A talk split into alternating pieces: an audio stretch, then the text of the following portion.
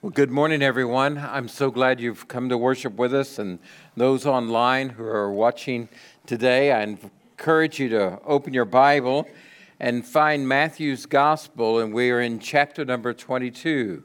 Matthew's Gospel, chapter 22. What a sweet morning of worship together today. Amen. And so I am so glad that you're here today, and I encourage you to open your Bible, turn it on, and find Matthew's Gospel, chapter 22, and we're going to begin with verse number 1. Today, we're going to look at a parable of Jesus, and a parable is teaching a spiritual truth or more than one truth. And so, Jesus tells multiple parables. Some of them sound similar to one another, but some have a different uh, purpose or meaning or context when they're spoken. And Jesus is teaching spiritual truth by these great parables. And so today we're going to look at one of those. And uh, Brother Andrew, very similar to the song that we just sang about a great banquet and a great invitation. So look with me, if you will, to chapter 22, beginning with verse 1. Once more, Jesus spoke to them in parables. The kingdom of heaven is like a king who gave a wedding banquet for his son he sent his servants to summon those invited to the banquet, but they didn't want to come. Again, he sent out other servants and said, Tell those who are invited, see, I've prepared my dinner. My oxen and fatted cattle have been slaughtered, and everything is ready. Come to the wedding banquet. But they paid no attention and went away, one to his own farm, another to his business, while the rest seized his servants, mistreated them, and killed them. The king was enraged. He sent out his troops, killed those murderers, burned down their city. And he told the servants, the banquet is ready, but those who were invited were not worthy. Go then to where the road, roads exit the city. Invite everyone you find to the banquet. So those servants went out on the roads. They gathered everyone they found, both evil and good. The wedding banquet was filled with guests. When the king came in to see the guest, he saw a man there who was not dressed for a wedding. So he said to him, Friend, how did you get in here without wedding clothes? The man was speechless. The king told the attendants, Tie him up hand and foot, throw him into outer darkness, where there will be weeping and gnashing of teeth. For many are invited, but few are chosen.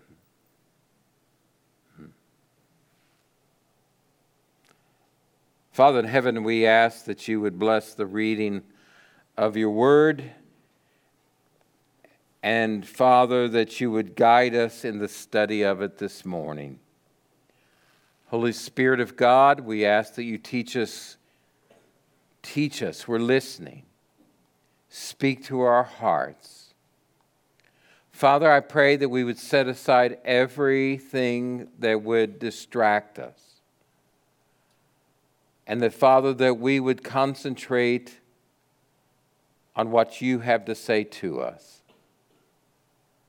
And Father, I pray that you would convict us I pray that you would confront us. I pray that, Father, you would encourage us. And Father, I pray that you would lead us to repentance and deeper faith in you. Father, we need you. We're listening. We ask you to speak to our hearts. In Jesus' name. Amen. Today we're going to talk about a great banquet, and then we're going to look in this parable and we'll see the callous refusal, and then a righteous response, and then an expanded invitation. We'll also notice an examination of the guests. And today, we will focus for a moment on this great kingdom truth. That's sort of the outline of the message today. Have you ever been invited to something that was really special and you were so excited that you were invited? I heard a story this on the radio just the other day. Uh, it was an interview with Ricky Horton, who was interviewing Orel Hershiser, who was a great pitcher for the Los Angeles Dodgers. And uh, Orel Hershiser was talking about, in particular, his all star career and, in particular, his season in 1988. He had 59 plus consecutive innings where no one scored on him. Amazing. He had 23 wins in 1988. He was the National League most valuable player, the World Series most valuable player, and he was the Cy Young Award winner. Orel Hershiser grew up in New York, Canada, and New Jersey, graduated from uh, Cherry Hills, New Jersey high school. He was just an average student at best. He didn't make the varsity baseball team until he was a junior, but he was dominant in his senior year. He went away to college to play baseball, flunked out academically the second year, and his parents uh, put him to work and then sent him back to school to try and try again. But he became an amazing, competitive baseball player. He was nicknamed by Tommy Lasorda the Bulldog. And he was, he, by the way, is a, a dedicated Christian man. And uh, he tells about an invitation. He says that after he said after my 1988 season, he said I got invited to all kinds of places I could never imagine. I got invited to the Tonight Show. I got invited to the David Letterman Show. I got invited to the Arsenio Hall Show. He said I got invited to the White House to a state dinner. He said, "You got to be kidding! They invited me." And we got there. He got a table assignment card you're at table number 54.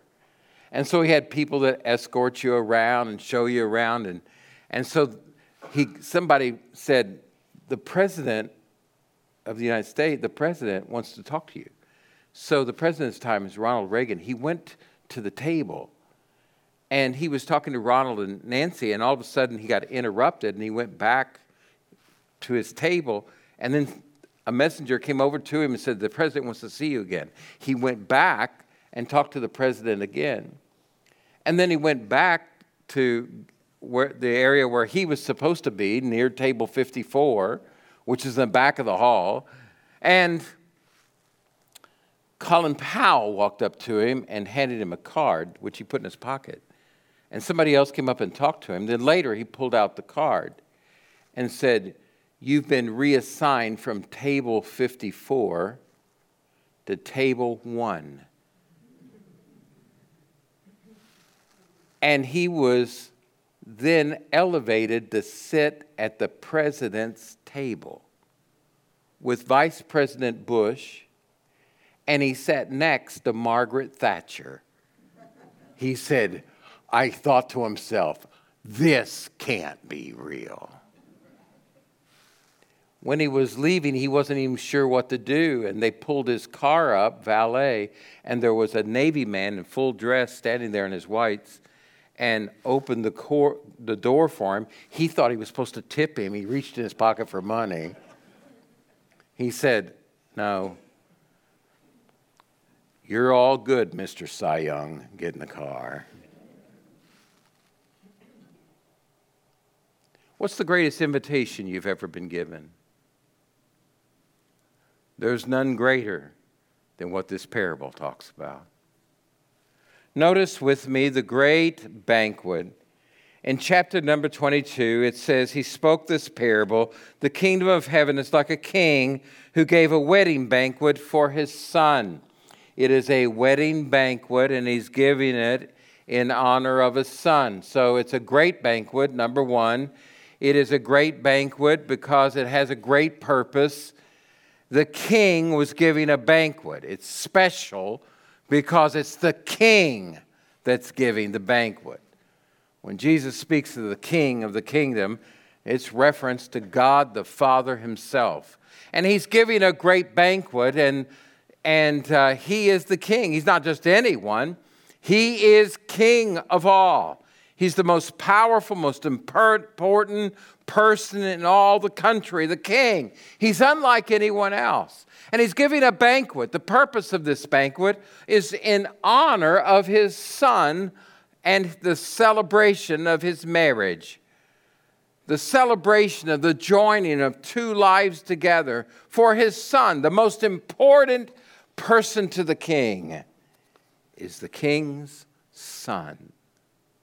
Hmm.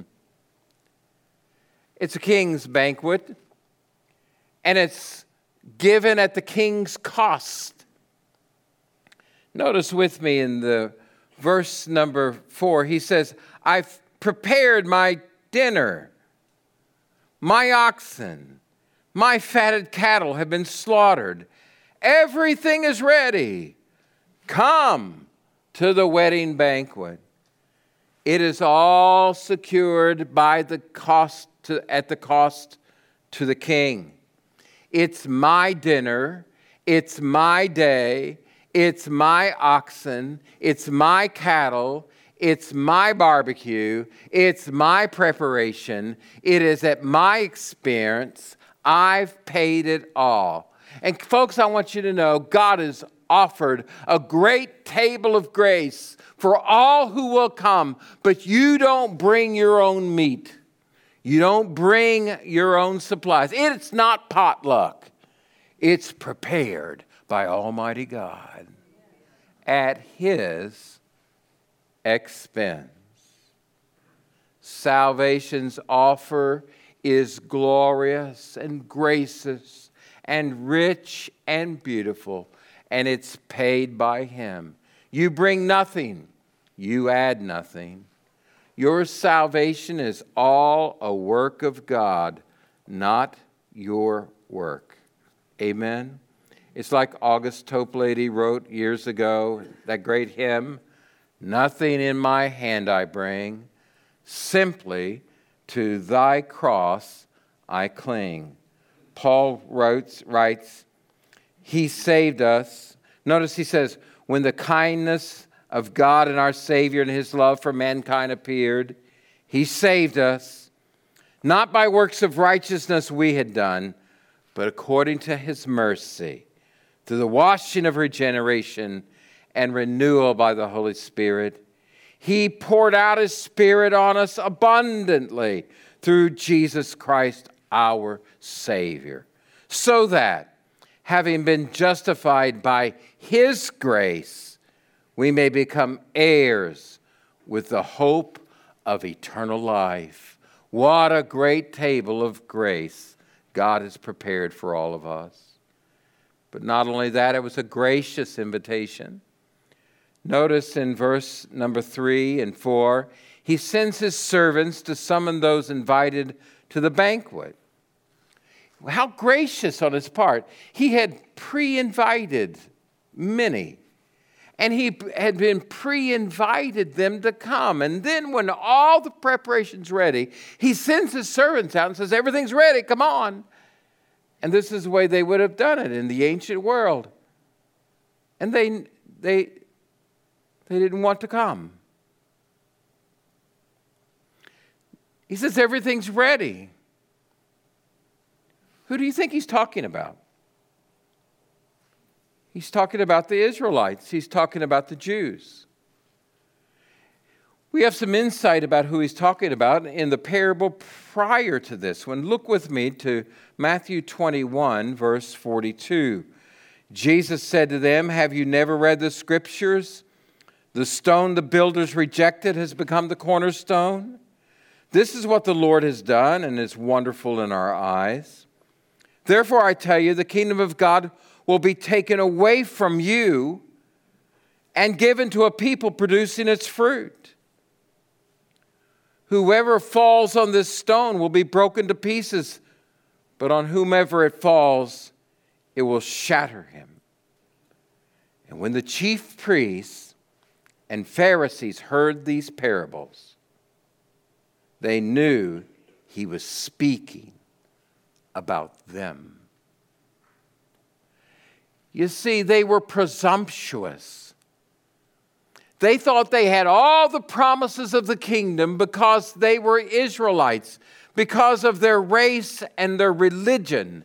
They thought that they had an in and they were automatically invited. But it's not about race and it's not about religion, but it's about a relationship. And that relationship is to the king and his son. Secondly, notice the callous refusal. Notice these servants go out and say, Everything's ready, everything's prepared, but they didn't want to come. Notice the callousness of their heart. In verse number five, it says, But they paid no attention and went away, one to his own farm, another to his business. Verse number six the rest seized his servants, mistreated them, and he killed them. So some of them respond apathetically. They, they're dismissive. They don't want to come. So they paid no attention. No attention to the servants, the messengers that the king had sent. They dismissed them. They turned, the, they turned their back on them. They ignored them. They basically thumbed their nose at the invitation and said, We're not coming. I got my own life to live. I got my own work to do. I got my own business to take care of. I got my own agenda. I don't have time to go to the king's dinner. And I don't have time to honor his son. Who cares what the king wants? I'm going to live my life the way I want to live it.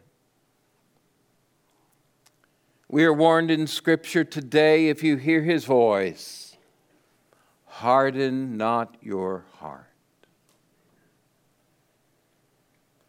When you thumb your nose at God and his invitation of salvation, my friends, you have turned your back on the only hope of being saved. You cannot save yourself. You need God's grace. Amen. But that's not the worst of it, although that's even others. They act not with apathy and dismissal but they act with anger and hostility. And they seized his servants and they mistreated them and even killed some of them.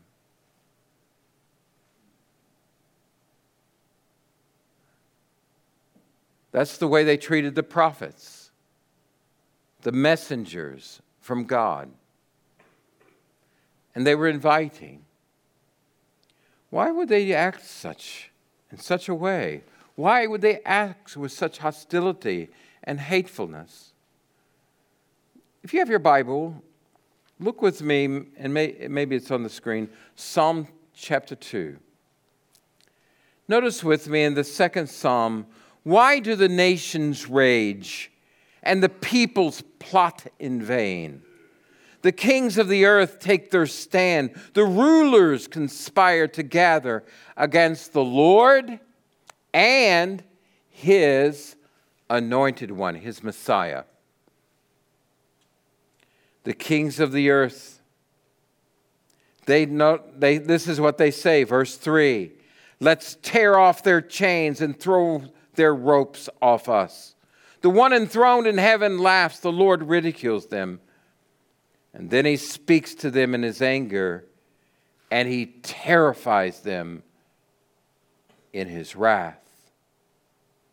They say, let's cast off the, the king. Let's reject the king. Let's rage against the king. Let's rebel against the king. We're going to rule our own lives. Who does he think he is?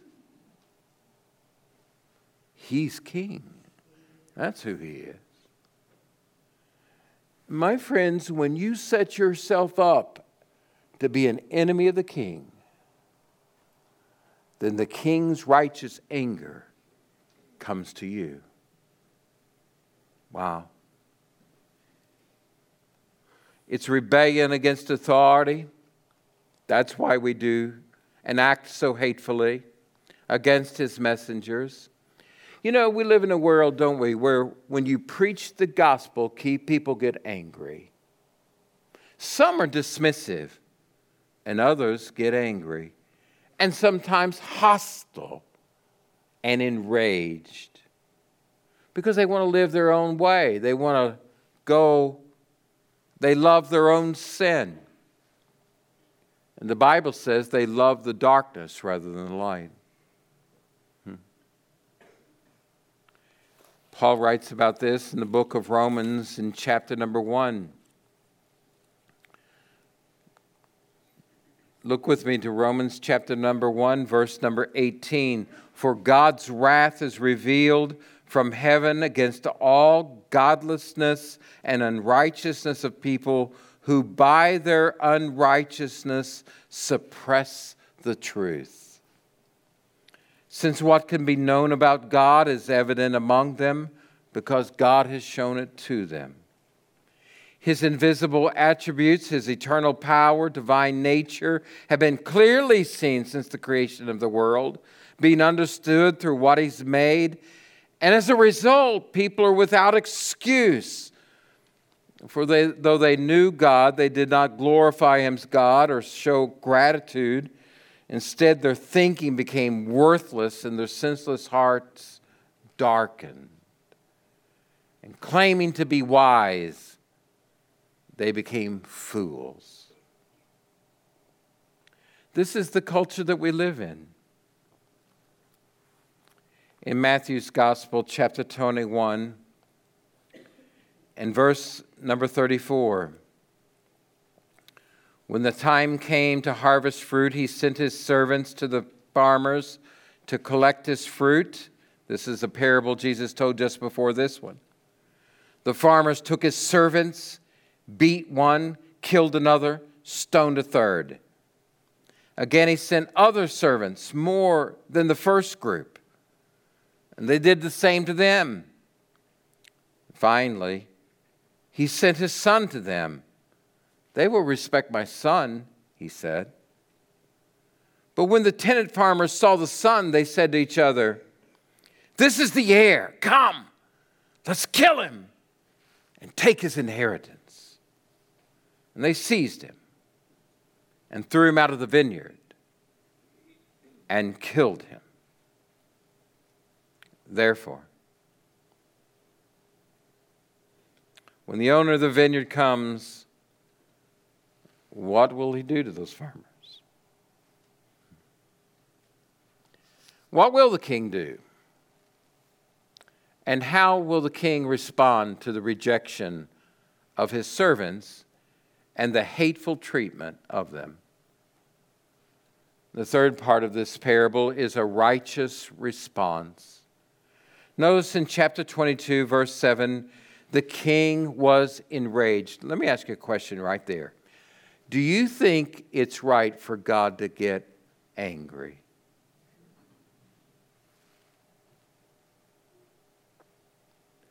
Do you think it's right for God to get angry? Why would God ever get angry? His wrath is revealed against all unrighteousness. Our God is a holy God. Holy. Notice the king's anger. It's not sinful anger, it's righteous anger.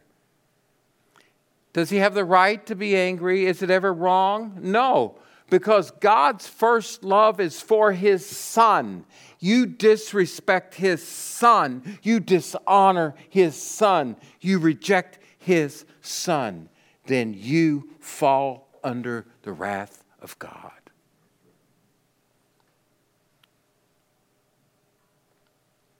In the king's judgment, what does he do in this parable? Notice in the parable that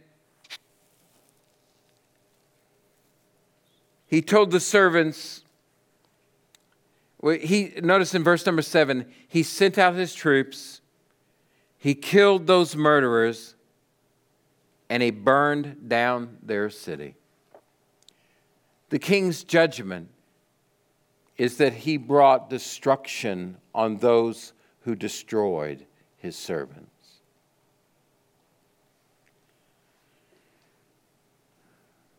After the rejection of Jesus, not many years, in AD 70,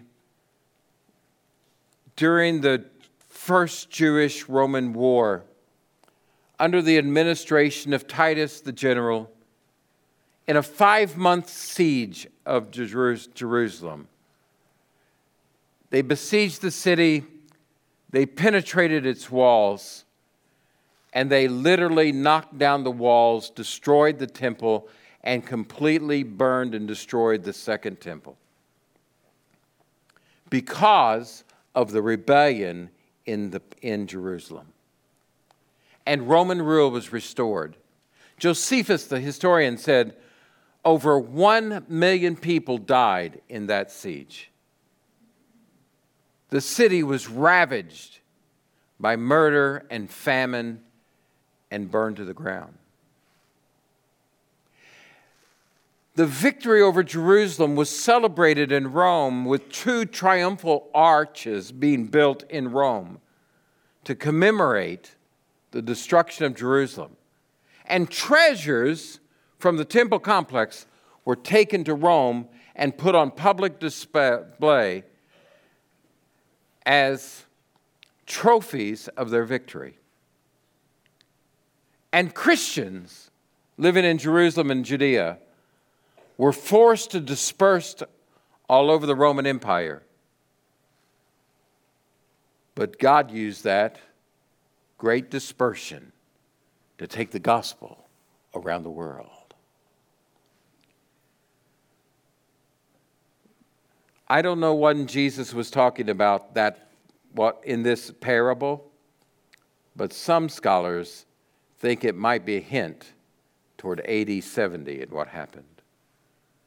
But the spiritual truth is still true. Stay with me. When you reject the Lord's message, you have no hope. And you fall under the righteous anger and wrath of God. Would you look with me in your Bible? This is very serious. I, I, I, know this is a bit heavy today, but stay with me. There's good news to come. Tell your neighbor, good news is coming. All right. Look with me to the book of Revelation, chapter number 6. You have your Bible. Revelation, chapter number 6.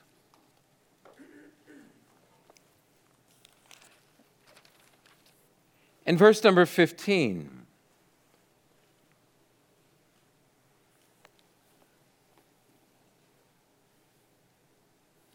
well, actually, we'll begin with verse 12. It says, I saw him open the sixth seal, and a violent earthquake occurred, and the sun turned black like sackcloth made of hair. And the entire moon became like blood, and the stars of heaven fell to the earth as fig tree drops its unripe figs when shaken by a high wind, and the sky was split apart like the scroll roll up, rolled up, and every mountain and island was moved from its place. Then the kings of the earth, the nobles, the generals, the rich, the powerful, and every slave and free person, notice, hid in caves among the rocks of the mountains. And they said to the mountains and the rocks, Fall on us and hide us from the face of the one seated, seated on the throne and from the wrath of the Lamb, because the great day of their wrath has come. And here's the question and who is able to stand? When God comes in his fierce judgment, men will cry out that they might die rather than face it. And here's the question who can stand? In chapter number seven, verse number nine, and after this I looked, and there was a vast multitude from every nation, tribe, people, and language, which no one could number. And listen, he asked the question who can stand? Standing before the throne and before the Lamb. They were clothed in white robes with palm branches in their hands. And they cried out with a loud voice Salvation belongs to our God. Amen. Who is seated on the throne and to the Lamb. How can you stand in a day of judgment? The only way you can stand is that you've been washed clean by the blood of Jesus Christ, and your faith rests in Him. That ought to make somebody say, Praise the Lord. Notice the expanded the expanded invitation. Notice how gracious he is. In verse number 9, he says to these servants, Go then to where the road exits the city, go outside of town and where the roads connect with the interstates out on the edge of town, he says, I want you to invite everyone you find to the banquet. So the servants went out to the roads and they gathered everyone they found, both the evil and good. And the wedding banquet was filled with guests. He says to his servants, Hey, boys, men and women, my servants, I want you to go out and I want you to invite. He says, The one that was earlier invited that refused to come, they are not worthy to attend. But the banquet is now ready. Everything has been prepared. It's the day to honor my son, and there's still room in my banquet hall. I want you to go out in the highways and the byways, and I want you to compel them to come in to celebrate this great wedding. Invite everyone. Go to the crossroads. Go outside of the city to the exit rows. I want you to invite the country people. I want you to invite the country rubes and the urbane cultured. I want you to invite all of them, everyone you see, those that are rich and those that are poor, those who are educated and those who are not. I want you to invite anyone, travelers, prostitutes, anyone to come that my house might be filled for the glory of my son. Go to anyone. Go to go to everyone and invite them Go to prostitutes and tax gatherers and sinners. Anyone, yes, anyone.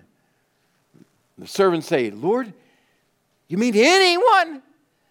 Everyone and anyone. You invite them that my house will be full. I want to show my grace. The servants, who do they represent? Us. We've got the good news. We're called to go out and tell everybody. God didn't call you to judge people, He called you to tell the good news to people. Amen? Tell your neighbor, you, we got good news to tell. Everything's ready, He's paid for it. You're welcome.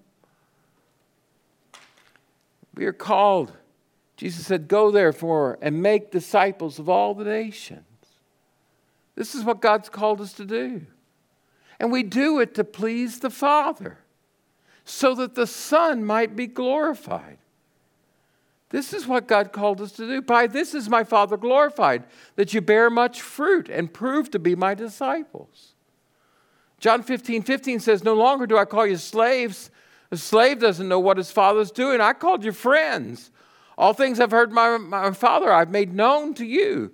And you didn't choose me, but I chose you and appointed you that you go and bear fruit and that your fruit should remain, so that whatever you ask of the Father in my name, he will give you.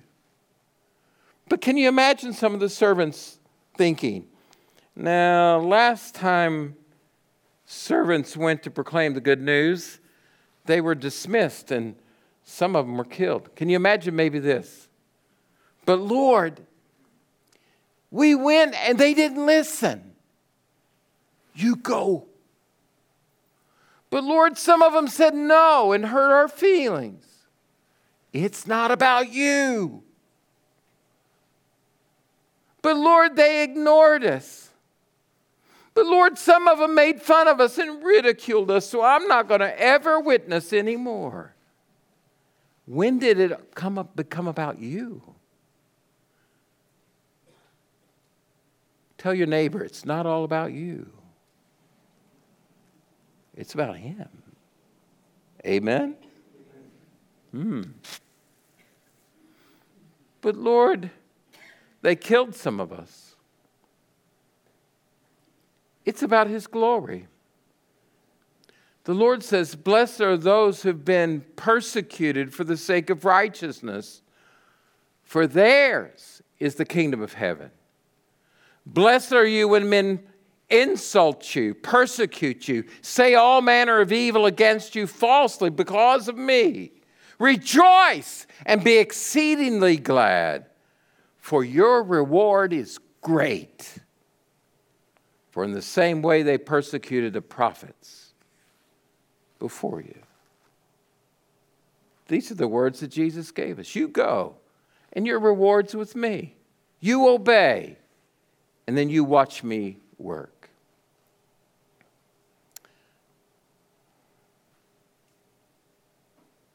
I think we've all been maybe heard the story or been touched by the story of the missionaries to Ecuador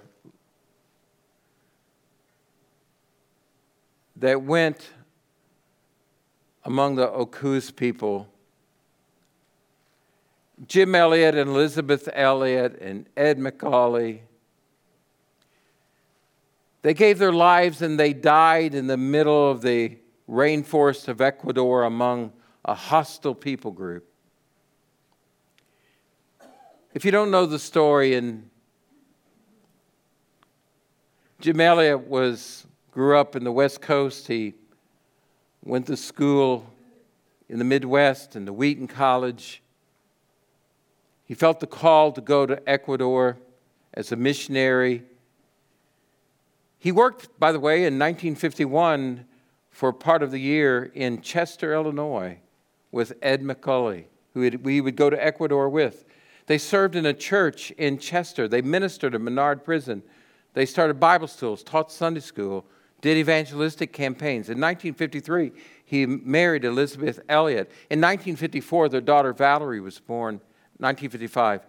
And Elliot and Ed McCully and Roger Youderian and Pete Fleming and Nate Saint, they were serving in the jungles. They went to this people group and they initially tried to make contact with them by giving them gifts, dropping gifts from an airplane so that they could have them. So initially, some of the tribes came to them when they built their little mission post near where these people lived, and, and yet they were ambushed. And in the jungle, they were all killed by the spears of their enemies. Elisabeth Elliot and her daughter Valerie and Rachel Saint, rather than leaving, stayed. They ministered there among those people. And over the course of years, the, almost the entire village of those who murdered their husbands were saved. Because it wasn't about them, it was about the king.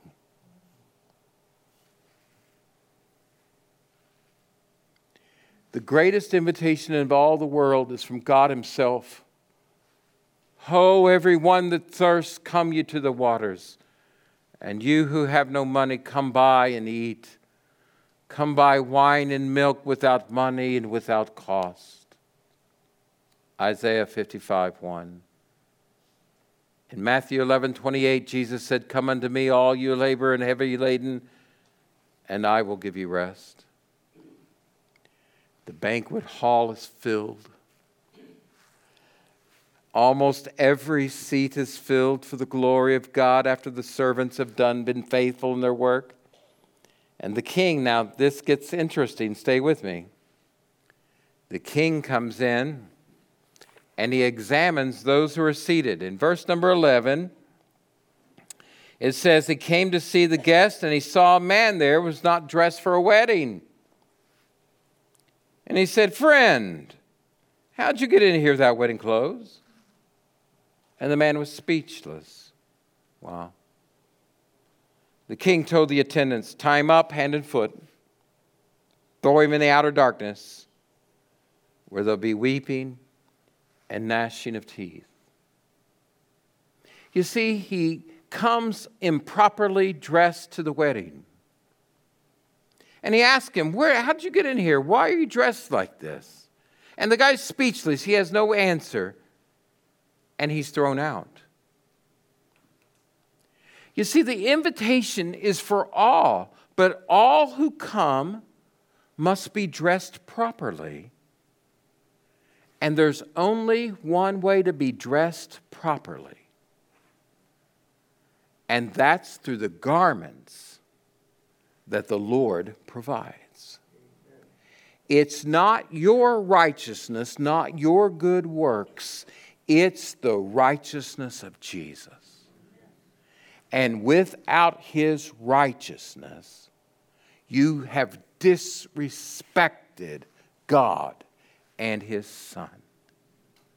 The only way to be dressed properly is to repent of sin put your faith in Christ and be clothed with the righteousness of Jesus. Jesus said, I am the way, the truth, and the life. No man comes to the Father except through me. There's not many ways to God, there's one, only one. And if you're outside of Jesus, you're lost and you will go to hell. There's only one way, and that's through Jesus Christ. Oh, there is a way that seems right to the man, but the end leads only to death. My friends, only one way. Finally, the great truth the great truth that is found here is in verse 14. For many are invited, many are called, but few are chosen. There are many people that are invited. The invitation is broad. But those that are chosen, those that are elect, are much smaller than those invited. God's chosen ones are the ones who've repented of sin and trusted in Jesus Christ alone. So make every effort, Peter writes, to confirm your calling and your election. He who has the Son has the life. But he who has not the Son has not the life. Eternal life and salvation is found in Jesus alone. It's not everyone that says, Lord, Lord, that enters the kingdom of heaven, but he that does the will of my Father which is in heaven. And that's his will to believe in his Son, whom he hath sent. Your only hope and mine is Jesus Christ. Now, God has spread a banquet, man. It is awesome. And it's for you. Don't harden your heart. Turn from sin and trust Him as your Savior. Father in heaven, I thank you for the truth. It's powerful. And I pray that today, if there's one person here that doesn't know Christ as Savior, they might pray a prayer like this today Dear God, I know I've sinned. I know I've gone the wrong way. Disobeyed you, ignored you.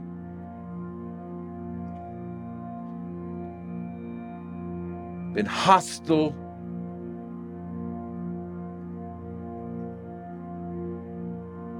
Lord, I've wanted to live however I wanted to live. But I know all of that's sin. And I know I don't deserve to be saved. But God, I know that Jesus died for me. And I believe that He's your Son. And today, Father, I ask you to forgive me. I turn from my sin and I am trusting Jesus alone as my Savior. Father, I give my life to you. I ask you to change me and save me. In Jesus' name, amen. Stand with me.